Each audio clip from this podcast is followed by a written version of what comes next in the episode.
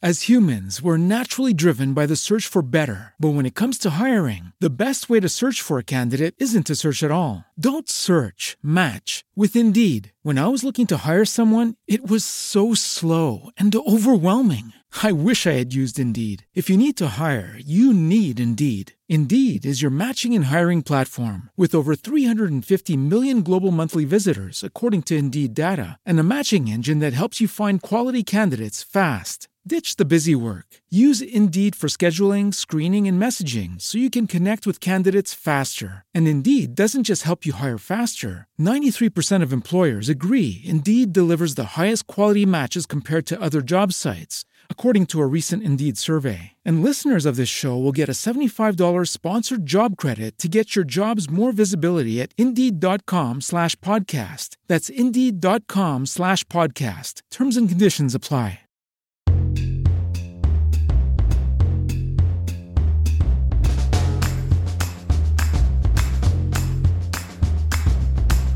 Welcome to Live Well Anyway. I'm your host, Mackenzie Kappa, formerly of Cultivating the Lovely, and on this podcast, we focus on wellness, beauty, style, planning, and life. Basically, life is messy, and here we learn to live well anyway. So join me on this journey as we figure it out together. And just to get us started, I'll go first. Okay, today's guest to help us live well anyway is Allison Fallon. She recently came out with a brand new book called The Power of Writing It Down. And I think this book is so interesting for a lot of reasons because I think a lot of us want to be writing more, we want to be journaling, or maybe pursuing bigger writing goals, but it can be really hard to figure out how to get started on that path. And she definitely addresses that in this book, as we will talk about in the episode.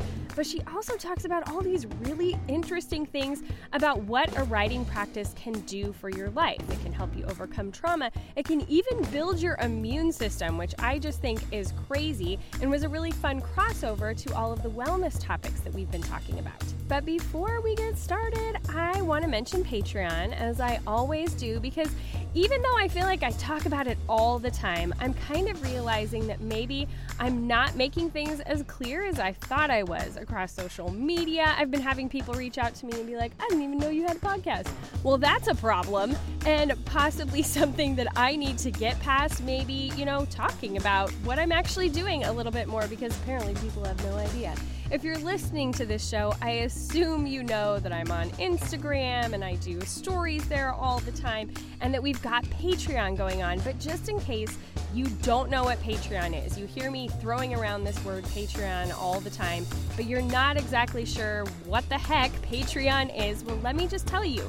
Patreon is our membership community. It is where you can pay a small fee every month to get extra content and be welcomed into this amazing community of ladies. So, what you get in there is a private Facebook group where I do daily live videos where we chat about all kinds of different topics. We also really build community in there and through our Marco Polo Live Well groups. These are super fun. You get placed into groups with other ladies who are trying to live well anyway, and you get to know each other so much better because it's through video, which can sound intimidating, but everyone ends up loving it once they get their feet wet. We also have a really fun behind the scenes Marco Polo group for our Liza level members. That's our $15 level. And those ladies get all the goods. They get the dirt, they get the behind the scenes, they get the conversations that Katie Duckett and I have together as very, very good friends. And it's super fun. You just get to be that fly on the wall to what we are talking about. It's been a huge hit, and we've been having a blast doing it. And we have other fun perks like monthly Zoom calls and help with your goals. I even have private coaching levels if you want a little bit more guidance in figuring out next steps that you're trying to take in your own life. There's so much there. We've got 5, 10, and $15 levels that are all named after the Schuyler sisters in Hamilton because why not?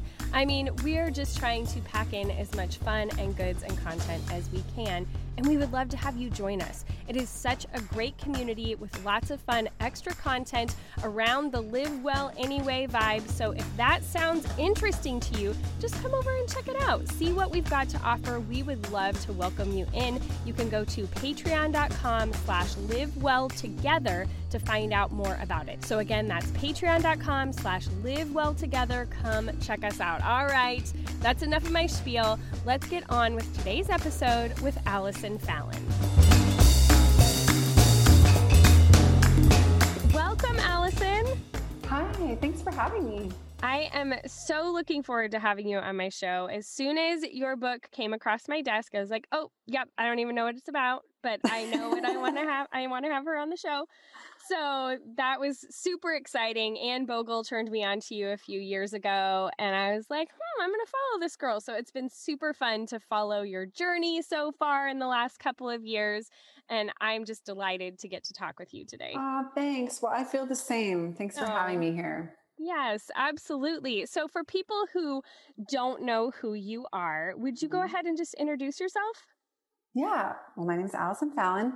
I am a writer, an author, a, a coach, and also the founder of organization called Find Your Voice, which is a community that helps people become writers and writers become authors. So we work with people who are working on book projects and help them get published, but also I do a lot of work teaching the content that we'll talk about today, which is the power of a practice like writing, even if you have no publishing aspirations, to help you shape the life that you want to live and to know how to talk about your story and to understand yourself better. So that's really um, probably the thing I'm most passionate about.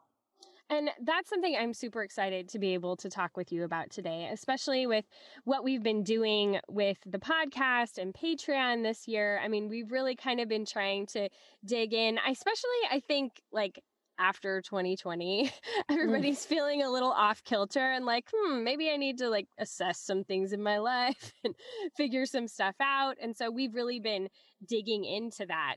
And i just feel like your book is such a great tool to help people figure that out because like you were saying it's not just for if you're wanting to get published. This is really about a practice of how writing mm. can impact your life. Exactly.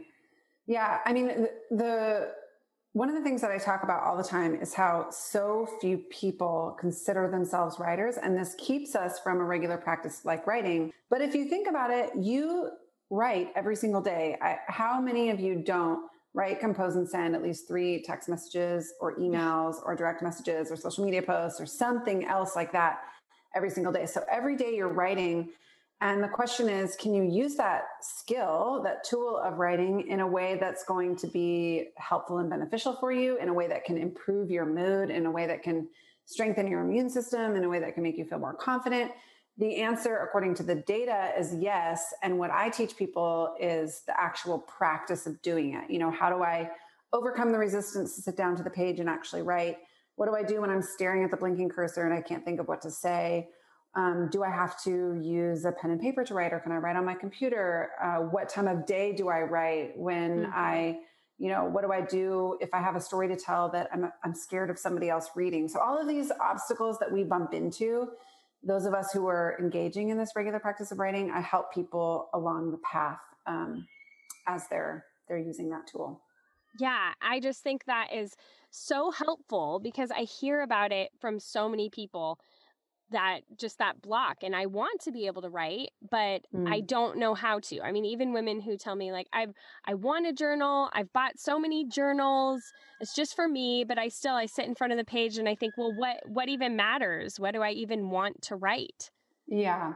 It's really common. I mean and the the term that you hear used all the time is writer's block this is a, a, more of a publishing term when you're working on an assignment and you have a deadline and you can't think of what to say and you just kind of sit there and stare at the page. And I always joke that the cursor is like mocking you. It's like, yeah. you know, like you have a deadline in yeah. one week. Um, but what I say is that writer's block is not really writer's block. Writer's block is life block because writing mirrors what's going on in our bodies and in our brains. So if you're engaging in a practice like writing and you can't think of what to say, this is diagnostic. It's telling you something when you can't think of what to say on the page. Usually it's because there's something you want to do or something you want to say in your life that you feel you cannot say or do. Mm-hmm. And the way that that manifests itself is through your writing. So writing can be this incredibly amazing diagnostic tool for you to see that there's something here. There's a block here. I'm stuck here at this place in my life. I'll give you a really practical example of how this showed up for me. I was working on a book several years ago. I was contracted to write a book about marriage. And the working title of the book was Our First Years. And I was married to, uh, I've been married twice. I'm very happily mm-hmm. married now, but I was married to a man back then. We'd been married for about four years at the time. And I was working on this book about how challenging our marriage had been in the first few years. And it was supposed to be this really redemptive story of how we'd like overcome all the challenges. And now we had this amazing partnership.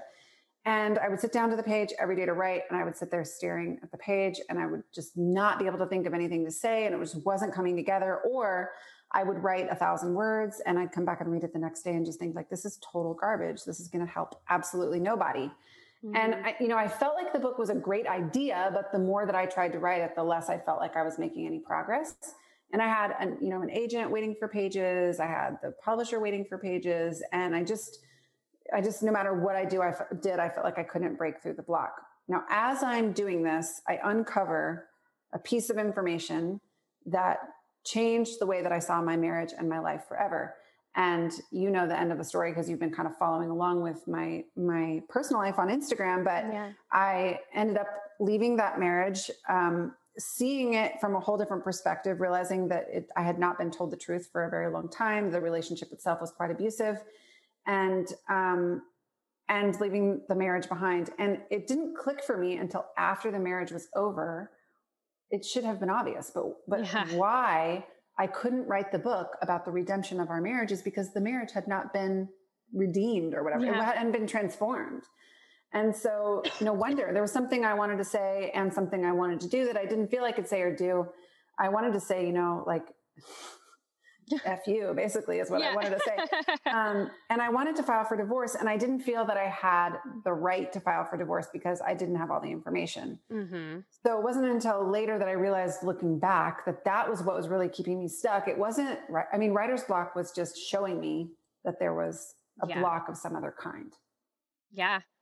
Oh, well, I, yeah, I get that all completely because I think, I mean, even just from the perspective of talking about being in something abusive like that like a lot of people are like well why why didn't you get out or you know whatever mm. and mm-hmm. it's like you don't even realize how bad it is no until you're not in it anymore and then you start to get that perspective i mean i remember so many times because we went from you know living in this house in the country with 12 acres. I mean, very, very isolated to we moved into the heart of the city into my parents' townhome, their two bedroom townhome. And my mm. kids and I all slept on the living room floor for eight months. Oh my God. And so there, and then we moved in with my grandma after that, which was like a whole nother thing. But we while i was there i had all of these moments where i would get into a panic like my mom left the refrigerator door open while she turned around to do something at the counter. And I remember being like, you you need to shut the why, why do you have that open you've got to shut the oh my gosh you've got to shut the refrigerator like you can't just yeah. leave that open like that and uh, I just remember her turning and looking to me like, "What is wrong with you, you yeah. crazy person?" Yeah. And it never dawned on me that like, "Oh, that's not a normal reaction. Why am I in this like panic mode all the time, but I couldn't yeah. see it until I was out of it. And so it's that that same thing. It was so hard for me to be able to produce much content because what am I going to say? I feel like I'm living a lie. I'm trying to make this life look like it's this perfect country homeschooled whatever yeah. and it's a living hell you know yes. like how do you translate that into content that you feel like is worth sharing you just can't you can't and and this is what i tell writers all the time even writers who we're working with who are looking to publish is as you're working on whatever it is that you're working to publish, it will transform you before it can transform anyone else. So, mm-hmm. whatever you're writing about, that however that subject is connected to your personal life, it's going to root out all the issues, all the problems, all the stuff, like all the ways that you deal with that issue. You know, like let's say you're writing writing about, you know, like healthy body image or something like that. Like it's going to like dig down, root up, figure out all the ways that you deal with this issue and transform you in the process of writing it. And that process is pretty messy. Yeah. And so a lot of times the drafts, even if you're on a path to publishing, like let's just say you've got a story that you think you want to share publicly in some way, as you're on that path, the, the early drafts are really messy and really vulnerable and probably not ready to be shared. And so we all, this is the reminder for everybody who's listening is, is that we all start in that place. We all start in the place where you just have to tell the truth about what's going on with you. You can't, yeah. nobody gets to skip that part, right? Yeah. Even if you're publishing. And so that's the beauty and the difficulty of the writing practice all wrapped up into one is that you can't write for very long and not see yourself show up on the page. And that's mm-hmm. exactly what you're saying is, um, you know, we, you and I, because we've lived through this similar experience, got really good at not seeing what was true. We got really good at just yeah. not looking in the mirror. Yeah. And just as a survival mechanism, yeah. we got good at pretending like everything's cool. It's all kosher. I'm totally fine. And it wasn't until you actually, the experience you described with your mom is so powerful because it's a moment of looking in the mirror where she's mm-hmm. through mirror neurons, literally, you're seeing her reaction to your behavior. And that's when you're going, oh, this is not normal that I feel this way. Um, so that can happen in an interaction with another human being. It can happen in therapy. It can happen in yoga. It can happen through a writing practice. So, yeah. Yeah.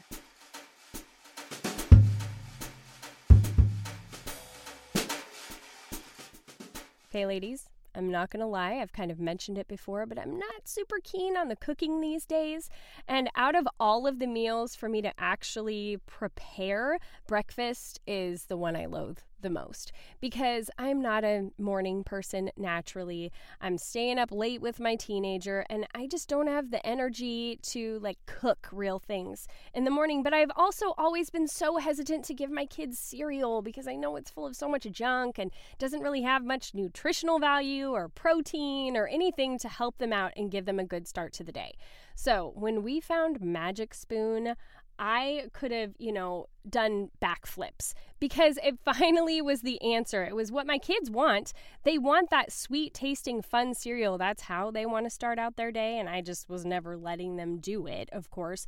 But it also allows me to feel good about this choice because it's actually pretty darn good for them. It's got zero sugar, 11 grams of protein, and only three net carbs in each serving. And it tastes amazing. I was so shocked. You know, you hear about healthy cereal and you think it's probably going to taste like cardboard. My kids are not going to find this palatable. But not only do they, I do as well. I have kids who love each of the four main flavors that they have, which are cocoa, fruity, frosted, and blueberry.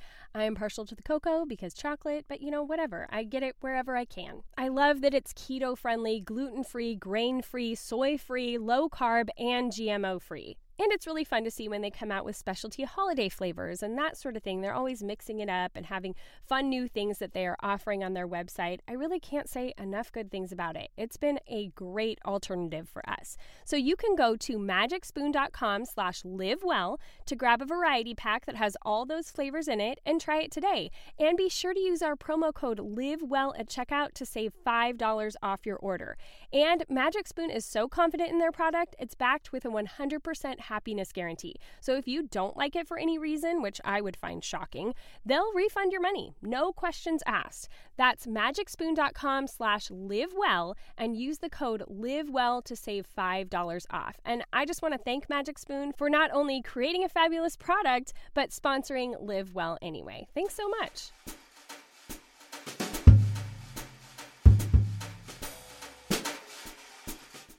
I think that is so true and so powerful. I mean, I went through two years of counseling and all of that. And yet, still, while I was reading parts of your book where you talk about getting limbic and writing from like a charged place, that still feels really scary. Mm. And so, would you just talk a little bit about what that means? Because you go into it quite a bit in the book of of kind of writing from that limbic place and and all of that. Would you just hit on that for a minute?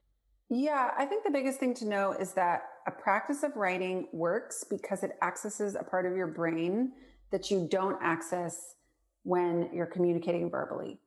So that's the beauty of the writing practice is that the part of your brain called your limbic system, where you store trauma, where it, you know it's the more primal part of your brain, where most of your daily habits and behaviors come from, because most of that stuff is automated for us. Mm-hmm. So that part of your brain we don't access very often. For the most part, it's like I, I talk about, I give the analogy in the book of like the, the garage. It's like if you took the um, architecture plans for your house and put them in the garage and never went out there and looked at them, it doesn't change the structure of your house. Your house is the structure of your house, but you, you don't necessarily go out to the garage and look at the plans. You don't have to look at the plans in order for them to be the plans. Yeah. so this is the same thing with our limbic system. A lot of the habits and behaviors that we kind of wonder about ourselves during the day, like, you know, um, like maybe you think like, gosh, I wish I drank less. Like I never really feel, I drink like three glasses of wine before I go to bed and I never really feel that great when I wake up the next morning. And so then I'm like, tonight I'm not drinking you know, and then, it, and then 530 rolls around and your kids are screaming and you're stressed out and it's been a long day at work and you're just like, you know, it sounds really good. it's a glass of wine. And then you ask yourself again, you're like, the next morning, you're like, why did I do that? I remember that I get a headache when I drink three glasses of wine and I just don't feel great after I do that. So why do I do that to myself? Those behaviors that you repeat and that you do over and over and over again are grown out of our limbic system. And so then when you try to change that behavior, like at the beginning of the year, we're all like setting New Year's resolutions or whatever we do.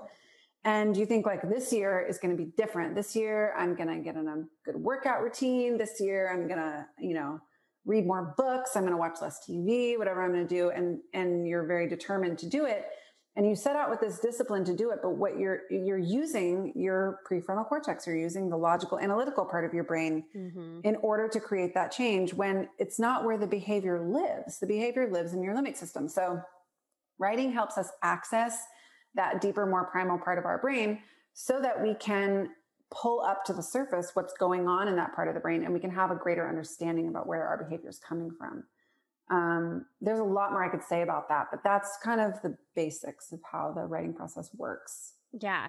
And it's that that can feel a little, I don't know, unhinged. like it's it, totally. to to go there is a very like raw place to be when you really access that and start writing from there. But you even give the example in the book of, you know, when you write and you know, like a supercharged email where when you're really mad at somebody or you yeah. know like it's it's that kind of like coming from this place that kind of automatically gives you some sort of response in your body and i remember i i never really i don't think i really thought about that ever before i went to counseling and she would ask me well where do you feel that in your body it's like oh yeah. yeah i guess i do have like my body is reacting like your body if you start listening to it it betrays how you're actually feeling mm. because your body is going to react whether or not your brain is saying like i can be logical about this like your totally. body is going to have those reactions yeah, I mean, what you're getting at is that there's just no denying the truth. The truth is yeah. the truth, whether you want to admit that it's the truth or not. And yeah. so,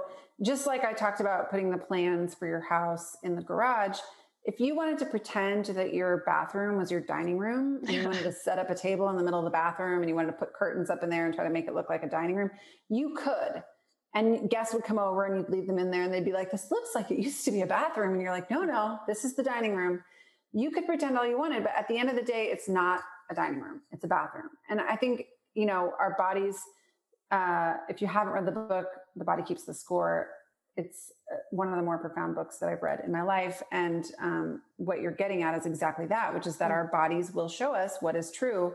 And just because your your frontal cortex doesn't want to acknowledge what's true doesn't make it untrue. Yeah, um, it's really difficult to override the limbic system for any extended period of time. You can do it for a while, but you can't do it reliably over the long haul because your limbic system will take over. So, yeah, this is why leaving trauma in our lives undealt with is really dangerous because you can kind of like, you know, pull yourself up by your bootstraps and go about your life and show up at work on time and do your thing and until you get triggered. And then the truth comes out. Yeah. Yeah. and that's that is that is scary and so it's it's worth it to do the work to deal with everything but i mean you even mentioned in the book that this you know writing can really uncover a lot of things like you may need some help to come alongside you in that process if you have pretty significant trauma yeah, I'm really specific about that in the book. And I think this matters because writing can be an amazing tool for self therapy, but it's not therapy. And if you mm-hmm. have really deep trauma that you've dealt with, um, then probably pulling in some additional support from a therapist. In fact, I'll say it this way if you have deep trauma, or actually, even if you don't, if you're just a human being out there in the world and you lived through 2020, then you have trauma. and if you have the means to hire a therapist, please hire a therapist. You can meet with them once a month. You can meet with them four times a year. You can meet with them twice a week. I don't care how often you meet with them, but we all need the type of help and support that a therapist can provide. So if you have the means to do it, please by all means do that. I think what writing does is for someone who's a little hesitant to enter into a therapeutic process, it offers like a great gateway mm. into the idea of exploring like what's going on below the surface inside of myself. So it's a really great way to like get organized before you move into a therapeutic process. It's also an amazing ancillary tool to someone who's already in therapy. So if you're already seeing a therapist and your therapist asks you a question at the end of the session and they say, think about this until you come back next time. Mm-hmm. Try journaling about it. Yeah. For a handful of times before you come back next time and watch how much more progress you make in your therapy. You know, you're spending 150, like in LA, it's like $225 a session or whatever. Wow. So you're spending all this money to go see a therapist. You might as well like double and triple the speed at which you're clearing these things up, these clearing these blockages up in your life it's not all about speed, but it is, you know, you might as well make the most of the time that you're you're spending with your therapist. So it's an amazing tool to do that. And um, you know, I hope that for someone who may not be able to afford therapy, I, I really do. There are lots of options out there, so don't just say like, "Well, I can't afford it." Um, seek out opportunities, you know, like either through insurance or um, some there are lots of free resources out there for therapy as well mm-hmm. but also i hope writing can be a super accessible tool for people who are interested in therapy or want to do therapy but don't feel that they can go they can afford to mm-hmm. go visit their therapist you know like every day of the week i did a lot of this when i was going through the divorce um, i would see my therapist thankfully i'm very well resourced and i have the privilege of seeing a therapist once a week for mm-hmm many years after the divorce. But what I would do is between sessions, I would write every day. So then when I came to my therapy sessions, I would sit, sit down and say, they'd say like, what do you want to talk about today? And I would say like, I have five things I want to talk about today. Yeah. They've all come up in my writing between, you know, the last time I saw you and now. That's so helpful because I think a lot of people go into writing or into counseling not really knowing what to expect or how it's going to help them or what to say, how to answer that question when a counselor says, you know, what is it you want to talk about? It can be kind of like blank slate. Well, I don't know. That's why I'm here. You're supposed yeah. to figure it out, yeah. you know? You tell me what we're going to talk yeah. about. but to actually kind of have that plan of action, like you're saying, I think it makes it so much more effective and especially if you've taken the time, like I remember a lot of times when I would be going, you know, I'm driving there going, well, what, what am I going to bring up today? You know, but actually letting it have that effect throughout the week and doing the writing and, and going deeply with it and trying to kind of ferret things out for yourself to bring to the table to be able to sort out, I think is so much more like you're saying, productive and helpful and moves the process along so much more quickly. Yeah, it's really true. Yeah.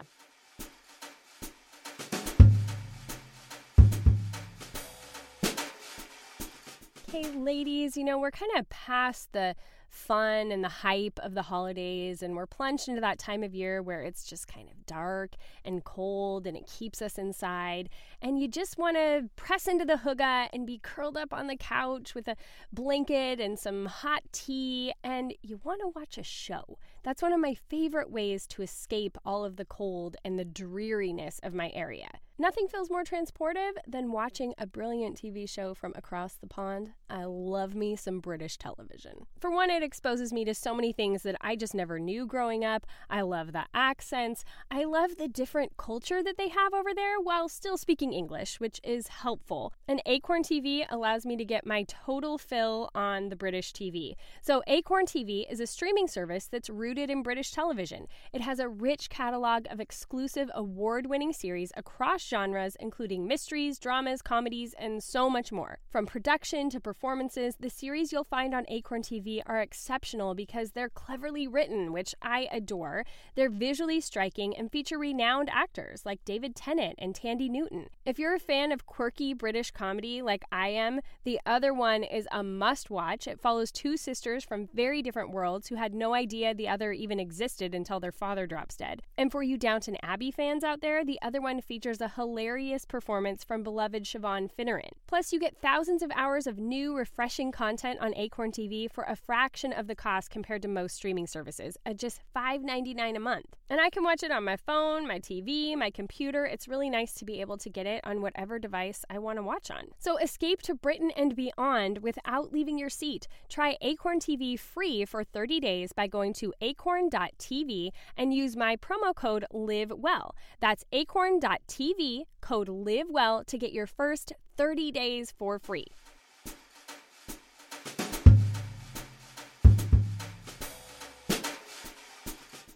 Now, I do want to talk about you you hit a lot in the book about I mean there's there's a lot of science in there that you kind of go into which I found incredibly interesting. I mean, everything from rewriting the neural pathways in our brains and creating habits and all of that to you even talk about how writing can actually boost your immunity. And that like blew yeah. my mind.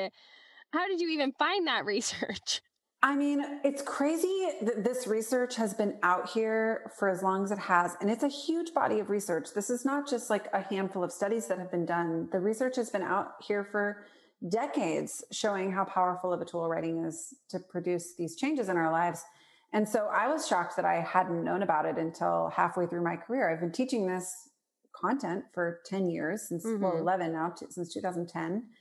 And, um, I've been coaching writers and using writing as a practice in my own life. And I had anecdotally watched this be true. And so when I, I had watched it be true that when you write about a subject, it, it helps you heal in that area of your life. Um, but I didn't have any research to back it up until I stumbled across this this massive body of research that there is. And the reason that statistic that you mentioned about writing improving your immune system is so fascinating to me is because I just think if if an act like writing for as little as 20 minutes a day for four days in a row can have a measurable impact on your immune system, the way your body treats, um, you know, foreign invaders, yeah. then imagine the impact that it could have on your mental health, your emotional health, the, all of the other aspects of our lives that we're concerned about. If it's having that kind of an impact on our actual cellular biology, the way our bodies act and respond in an environment, that to me the the it's limitless the other kinds of impacts that it could have so um so i always start with that statistic but definitely and it's also fascinating in the middle of a pandemic to say you know people who write regularly visit the doctor for upper respiratory infections and flu 50% less often yeah. than those who don't write so i mean i'm not saying like don't also take your vitamins and like you know yeah don't take wear a mask i'm yeah. just saying like like you know it it seems applicable. Yeah. And also writing can you know increase your confidence. It helps you have a deeper understanding of yourself and your story which helps you feel more focused on a day-to-day basis. Writing is an amazing way to deal with anxiety. It can curb depression. It can it can, it can just have such a tremendous impact on our mental emotional and physical health. Yeah. I, I mean i've witnessed that even as um, a lot of the listeners and especially patrons this year, we're really trying to take note of things so we have the ability to look back on them.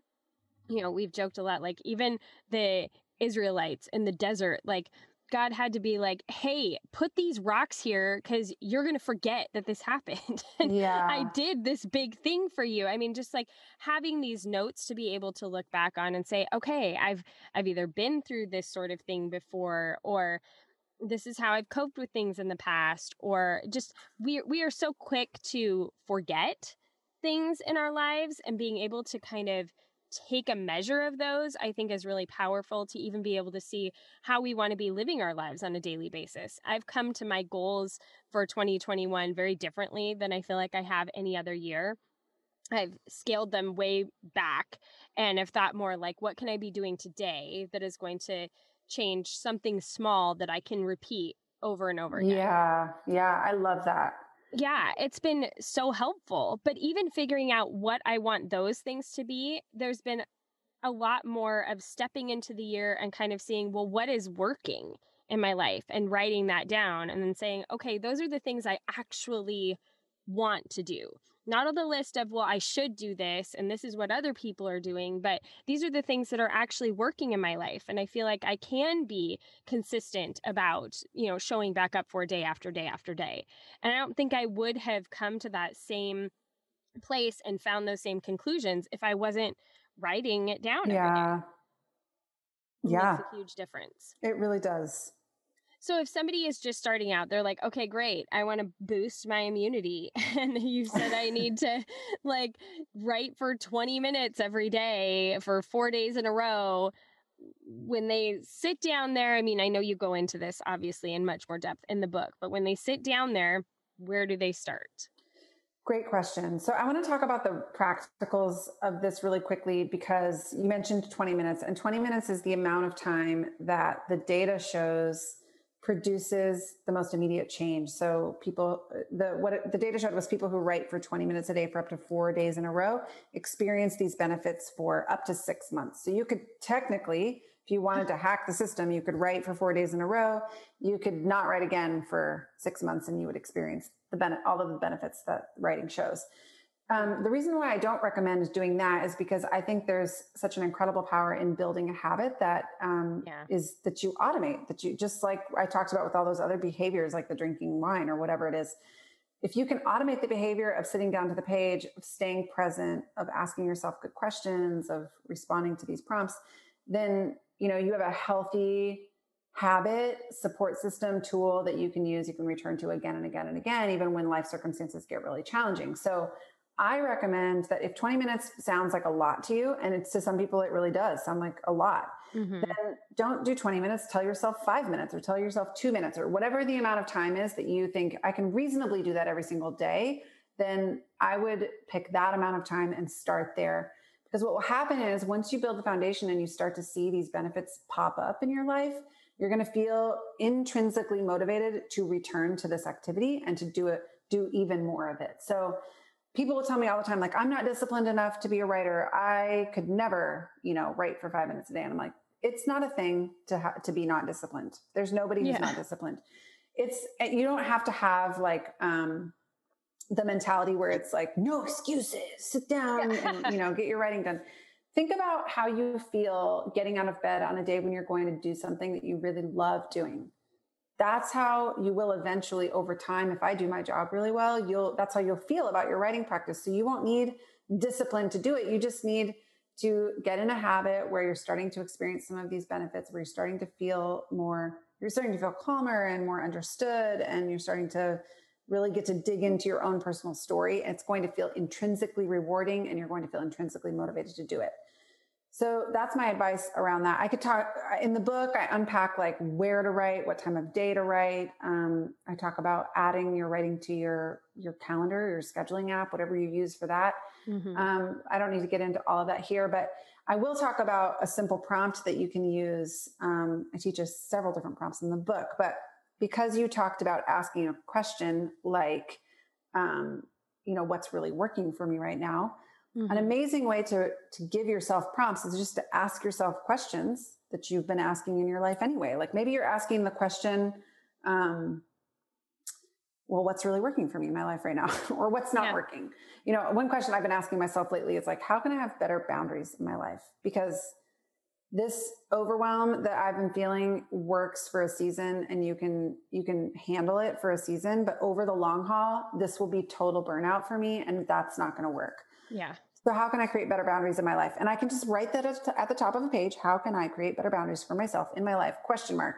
Then I can free write for two to five to seven to 20 to 40 minutes about the answer to that question. And what I'll find is that there are many answers to that question that are buried in my limbic system that I don't have access to immediately without doing the writing, but that are there. And that when I pull them up, I actually have this like perfectly tailored to me advice about how to answer this question.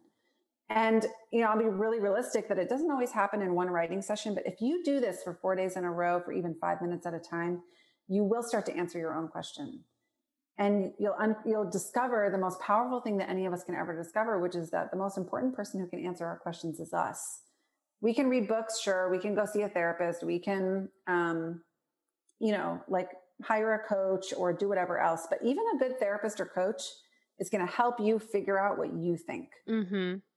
Yeah. So that is, you know, it's a miracle of the writing process that you can, you know, the other day I wrote down at the top of my page, I'll read you what I wrote because this will just give your listeners a sense.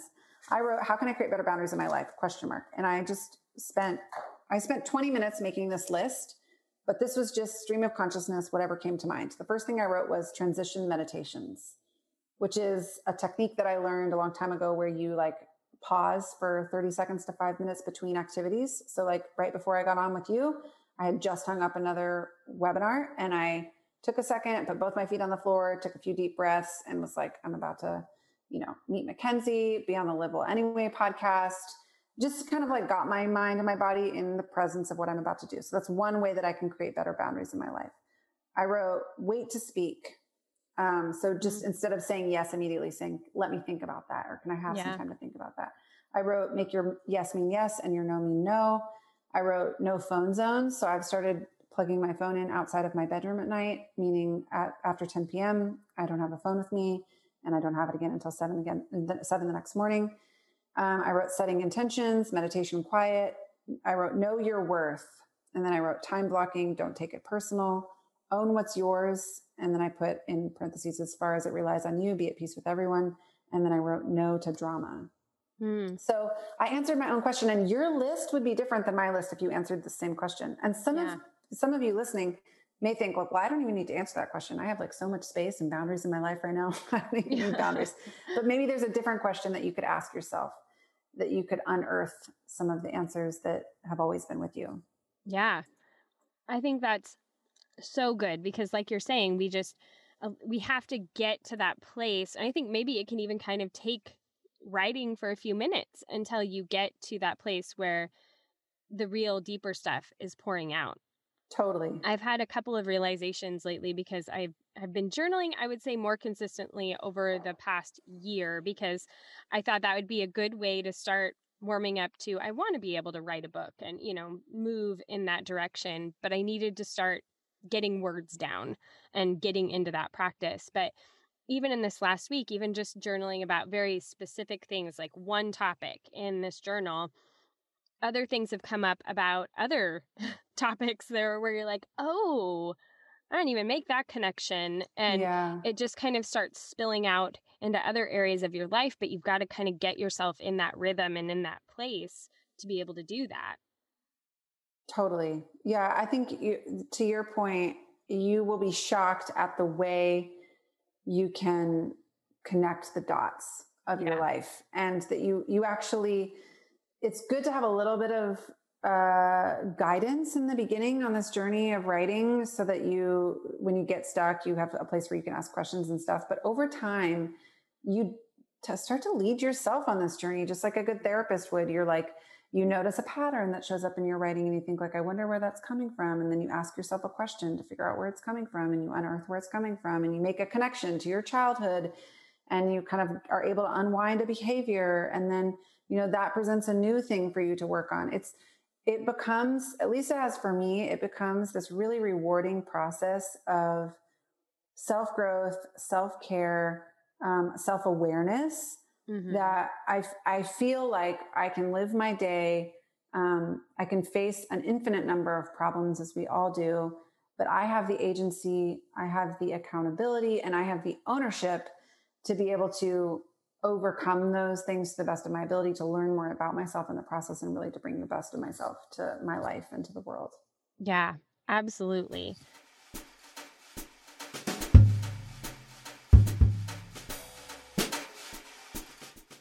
Okay, ladies, you've been hearing me talk a lot about this one lately because my kids and I absolutely love it. And that's the Simply Earth Essential Oil Recipe Box. It is so much fun. We love getting it on our porch every month with new recipes of fun new things that we can try, all kinds of body care products and things for our house. I love that it's like an automatic way to change the scent profile of my home every month to match the season and the vibe of what you would want to be in your home, but maybe you don't want to try to think about or put in the effort to figure out how to change up the scents in your home. It just automatically does it for me.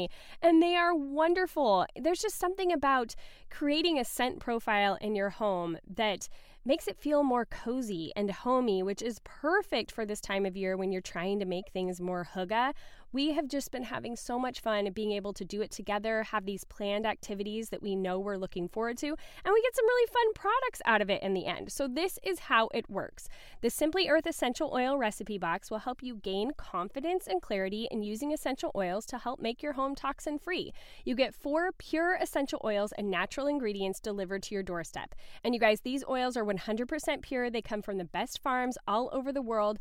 And the amount of oils that you get in each box would cost over $100 from other companies. Then you also get the easy to follow recipes to make six different products with the oils, and you get some of the ingredients in the box, and then you get to enjoy the peace of mind that comes from using natural products that you know the ingredients of because you made them yourself. All of Simply Earth's essential oil recipes are tried and tested by in house certified aromatherapists. The recipe box has over 2,000 five star reviews, and they give 13% of their profits to help end human trafficking. So you can get the Simply Earth Essential Oil Recipe Box with the four pure oils, six recipes, and extra ingredients for only $39 a month. And when you subscribe, you get a free big bonus box with even more natural goodies. Using essential oils to support your wellness doesn't have to be overwhelming or break the bank. Have fun making your home toxin free and teaching your kids how to do it along with you with Simply Earth's Essential Oil Recipe Box. Plus, get a free 80 milliliter diffuser when you subscribe using my URL, simplyearth.com slash livewell. Again, get your recipe box, your big bonus box, and a free 80 milliliter diffuser when you go to simplyearth.com slash livewell.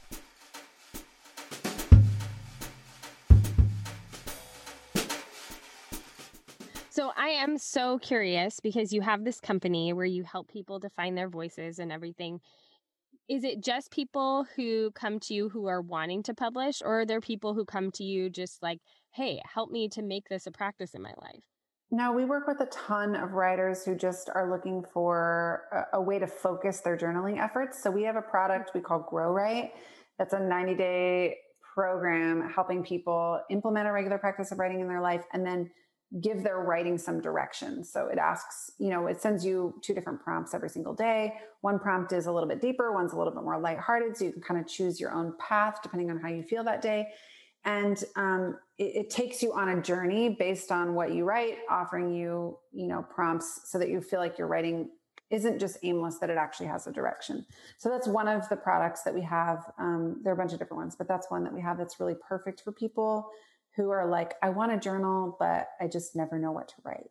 Yeah, I love that. I think that's super helpful because I know so many women who want to do it and just kind of feel stuck or like it doesn't matter. And that's also why I loved some of those other points that you brought up more towards the end of the book, like writing it like a love letter, like having it just be to one really specific person or idea of a person that you're writing to can kind of help it to feel more centered, I guess. Totally. Yeah. Uh, and, you know, it's interesting that you bring that up because this book, for me, I teach people this all the time to write the book like a love letter, to write it to a person. And this book for me was a love letter to anyone out there who uh, who wishes they could write but doesn't feel like a real writer. Mm-hmm. So I meet people all the time who feel that way, and I know, and I am a person who has felt that way before in my life that I've known I have something to say. I've known I have a message to share with the world, but I felt like for whatever reason, my whole list of reasons that I wasn't qualified to, you know, deliver it. And um, I really wanted to provide encouragement for anybody, whether whether you want to publish or not. Mm-hmm. If you feel like you have something to express with your life that hasn't been expressed yet, then I wrote this book for you, and I hope you are able to read it as the love letter that it is. I think it, that very much comes through in your writing. You mm, you give it up as such a a tool for people to be able to grow from. I think that that that is very apparent in the way that you wrote it. And and I like what you kind of keep coming back to is even if you don't want to show it to anyone, like you you even address that in the book. This doesn't necessarily have to be anything that you would show anyone. This can just be for you. Totally. And sometimes it's really important that it's just for you. people ask me all the time, like, how do I know when I'm ready to share? And that we could uh, have a whole other podcast episode about that. And I'm actually teaching a webinar next week on that topic. So it's like a you know we could talk for hours about it. Mm-hmm. but i guess my point is in saying it here is that um, especially if you've experienced something really traumatic and i'm guessing that your listeners probably have because they're resonating with what you're sharing which is coming out of a place of your healing your own trauma. And so if you've experienced something traumatic in your life um, there's incredible power in what psychologists call disclosure. So telling someone else what has happened to you Mm. The problem with disclosure is it can get really tricky. Like if if I'm in an abusive relationship and I go tell a mm-hmm. friend that I'm in an abusive relationship, I've now put myself in danger. Yep. So um, the beauty of writing is that you can disclose something to yourself. You don't have to tell anyone else immediately or right away until until you know who would be a safe person to tell. Um, and you can tell yourself and and oftentimes the act of telling yourself brings into clarity who is the next person you could or should tell. Mm-hmm. So rather than, you know, uh, like I'll have, I don't travel and speak that often. I don't do, I haven't done it all year in 2020 because yeah. of COVID. But when I used to travel and speak, I would have women line up for, um, you know, 40 minutes after a speaking engagement to come and tell, they would tell me they're the worst thing that had happened to them or that they're in an abusive marriage or we're dying to disclose something yeah. to someone else. And you know at first i was like this is so odd that they're telling me this because i'm a total stranger and like why are they trusting me? And and over time i started to see this as really sacred like there's something so sacred about the act of disclosure that the best thing i can do for someone is just be a safe place for them to disclose and literally just never tell anyone ever again. Um that there's there is freedom in that sense of disclosure, but it can be again tricky because it depends on who you disclose it to. So writing yeah. can be a way for you to disclose this information to yourself so that you can have more clarity about either what to do next or who to tell next. Yeah. And I I think that is so important. I think probably those people felt like they were willing to tell you also because you would understand. Yes. And so much of the time I think especially probably around abuse and that sort of thing, a mm-hmm. lot of people don't understand. And so when you spot one of those people who you feel like is safe, that's that's a very empowering, you yes. know, pushes you forward to want to kind of expose what's going on. Totally. I think you're right about that. It's it's a sense of even though, you know, it's never like I shouldn't say never. It wasn't like it was always like I was abused and you know they said that and then I'm like me yeah. too. But there is a sense of me too in the conversation just by the way that you look at someone in the eye even mm-hmm. um, I think that that can make you feel so much less alone in an experience that is incredibly isolating. Yeah. And and so many people just if you if you haven't been through that, you don't really you don't really understand what it's like or the power it has mm. over you or how to break free from that or you know there's there's a lot to it i think it gets very misconstrued in our culture and i mean i had my own opinions about it before i realized like oh i'm in that too you know yeah your own opinions about abusive relationships you mean yeah and yeah. we're in them and you know why don't you just leave or what you know and it's yeah isn't that so funny that you that. Isn't that hilarious? I find that to be like the most ironic thing possible that I would have said to my, I would have said to a woman yeah. who was getting abused, like, why wouldn't you just leave? And I was literally in. Yeah. I remember so vividly having a woman say to me, um, I, I don't think it was, I think it's, I don't recommend doing what she did, I guess is what I'm saying. She meant well, but I don't recommend doing what she did because it complicates things. But I was in the abusive marriage and she pulled me aside and said, I'm worried about you. Are you in an abusive marriage? Which again, intentions were great. And she's one of the few people who ever spoke up about what they mm-hmm. saw in my mm-hmm. relationship while I was in it. And that there's, there's a piece of that that I admire, but she did also kind of put me in danger because of course my spouse was like, what did she say? You know, was yeah. very curious about what was said to me. And, um, and, and, I remember my feeling being like, how could she possibly say something like that to me? Like, how could she accuse me of something like that? And it wasn't until much later looking back that I was like, oh, she actually just had a lot of discernment about what was happening with me that I didn't even have for myself at the time. Yeah. But it's it's amazing to me how self-deluded we can be even when mm-hmm. we think of ourselves as being pretty self-aware.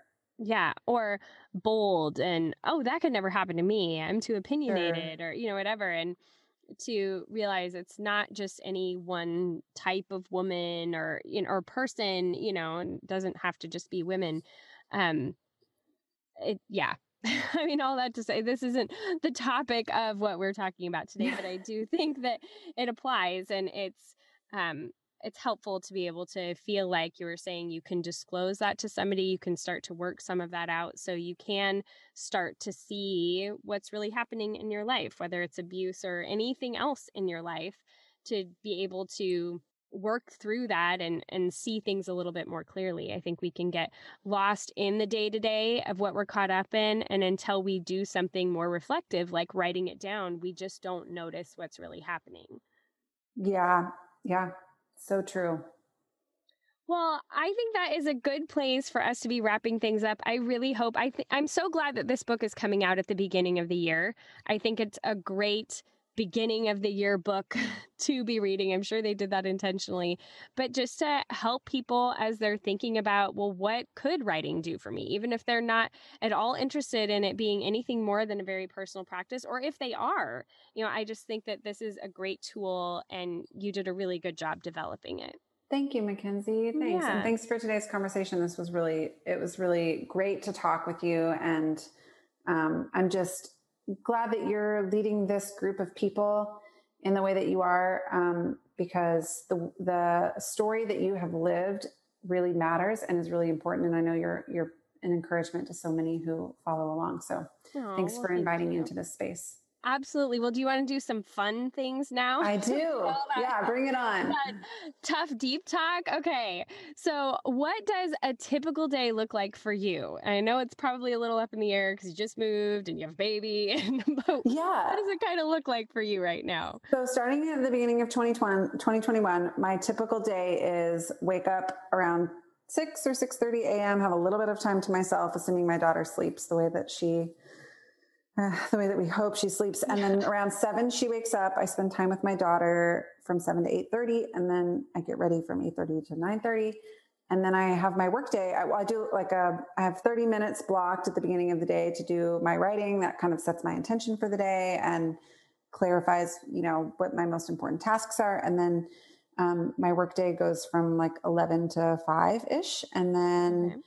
And then, you know, because we're in pandemic times, I never have any plans at night. Yeah. So I do, you know, we, we do like bath time, dinner time, all of that, bedtime. My daughter goes down around 7.30. And then sadly, lately the MO has been from 7.30 to 10.30. I'm like responding to emails and getting caught up on things. But my hope would be that moving forward, that 7.30 to 10.30 is like bath time read a book. Um, yeah. like my personal bath time is what i mean. Like you know yeah. like take a bath read a book uh, relax. That would be that'd be the ideal. Yeah. Hopefully you can just get through book launch season yes, and then that won't be such a thing anymore. Okay so what is one way in the you know kind of chaos of your move and everything lately that you have been choosing to live well anyway? Man I think just the idea of presence. So, like taking moments, even if it's 30 seconds, where you just are like, here I am. It's January 8th. It's 1:54 p.m. Central Standard Time. I'm sitting in the office in my house, both feet are on the floor. I'm taking a deep breath. Or, you know, like with my daughter, it's like tuning into her, sitting down on the floor with her and um, playing with a toy with her and listening to her laugh and just kind of like cultivating a contentedness around the mm. simplicity of the moment. That to me has brought me a lot of uh, sanity in the midst of, I mean, the move. I wish I could have like given people a little window into like the total chaos of my life for oh, the last yeah. few months. We were like in transition between two houses for three months, which by the way, I do not recommend with a newborn. It's, yeah. it was a total nightmare. But, um, but yeah, like just those simple moments of connection with the people that you love can bring you such deep joy that yeah. it carried me through even all of the commotion. Well, I love to hear that. And your daughter is just about the cutest thing. Thank oh, you. my Thank word. You. I think so too. yeah. She's so cute. Okay. Now I just have some fun this or that kinds of questions. Are Okay. you ready? I'm ready. Okay, candles or essential oil diffuser? Essential oils. Okay, cloth napkins or paper? Ooh, cloth. City or country? City. Okay, paper or digital? Paper. Shopping, would you rather do it online or in the store? As if we really have Oh. much of a choice right now. I know, but online all the way. I'm not a shopper. I don't like Okay. going to stores. All right. It's whatever time you're making dinner and you need a mental break. Do you listen to a podcast or music? Oh, it depends on my mood, totally. But I would say music more if I need a break. Okay. And what would be like your favorite thing to turn to? Maren Morris is like, uh, she's like the top, number one on my playlist right now. Okay. Chocolate, milk or dark? Dark. Sports or no sports? No sports. Okay. that was enthusiastic. Live broadcasting. Would you rather broadcast or watch? Watch.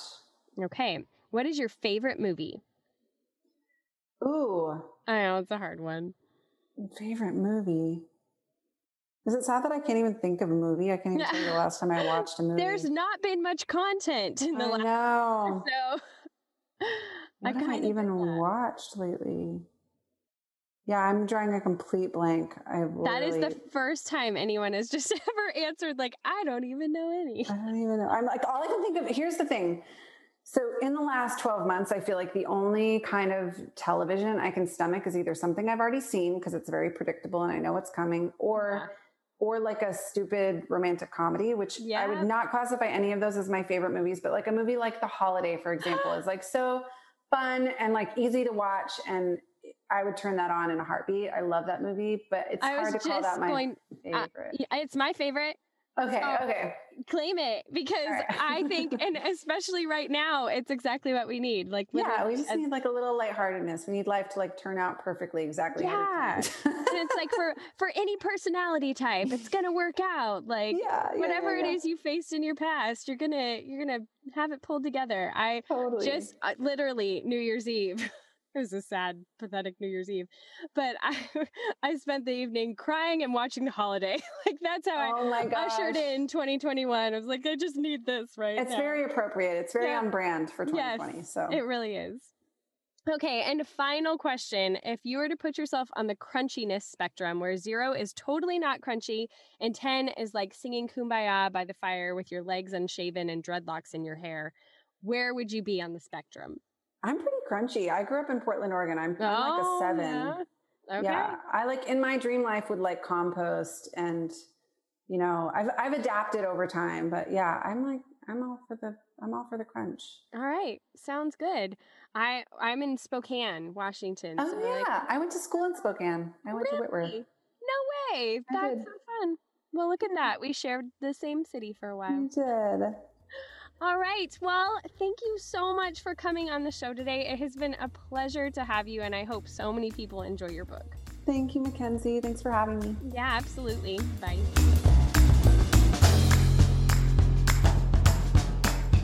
All right, ladies, I hope you enjoyed that interview as much as I did. It was so much fun to get to pick her brain and hear a little bit more of her process and what this book can do for us. I have really been enjoying this book. I think it's super interesting, and I think you will too. And if you want to snag a copy, you can find the link in our show notes. So you can just swipe up in whatever app you're listening to, or you can go to my website at mackenziekoppa.com and click on podcast. And there you can find all of the links to all of our show notes and all the goods. So that is kind of the main hub of where everything is at. And if you didn't know, I also have a really fun post that goes live every Friday that's called Five Friday Favorites. And I feature that on my blog. So if you're wondering, you know, fun things to be listening to or fun new shows to watch, or sometimes they're not that new, but they're new to me, I talk about skincare, I talk about fashion, anything is game for me to put in the five Friday favorites. So you're going to want to come over and check that out on the blog. And if you want it to just be kind of like spoon fed to you, like, hey, this is the new content that I have out. These are the new podcasts. This is what I'm loving on Instagram. These are my five Friday favorites. Then you're going to want to subscribe to my newsletter. You can go to mackenziekoppa.substack.com and be able to subscribe for free. We've got perks in there like Trello board templates and all kinds of fun things that you can get for free. But you can also get a reminder every week, and I do a little bit of extra chatting in there. It's really fun because you guys can also respond in the comments. So it's kind of this thread interactive thing where you guys can get involved with the newsletter and get to know each other as listeners of Live Well Anyway, which I think is super fun. The newsletter is actually called Well Anyway. And it's just kind of me getting to share things from my week and things that I'm learning. And it's a little bit more intimate picture of what is happening with the whole Live Well Anyway platform. So come over again to mackenziekoppa.substack.com. You can subscribe for free. We would love to have you be a part of that and be able to stay on top of all the Live Well Anyway content. All right, ladies, thank you so much for listening. I do not take it lightly that you let me into your earbuds or your speakers every week. It is such an honor, and I really appreciate your loyalty and your consistency in listening. It makes a big difference in my life and my ability to provide for my kids. So, you know, thank you. I really appreciate each and every one of you. I hope you have a wonderful day, and until next week, go be bold and gracious.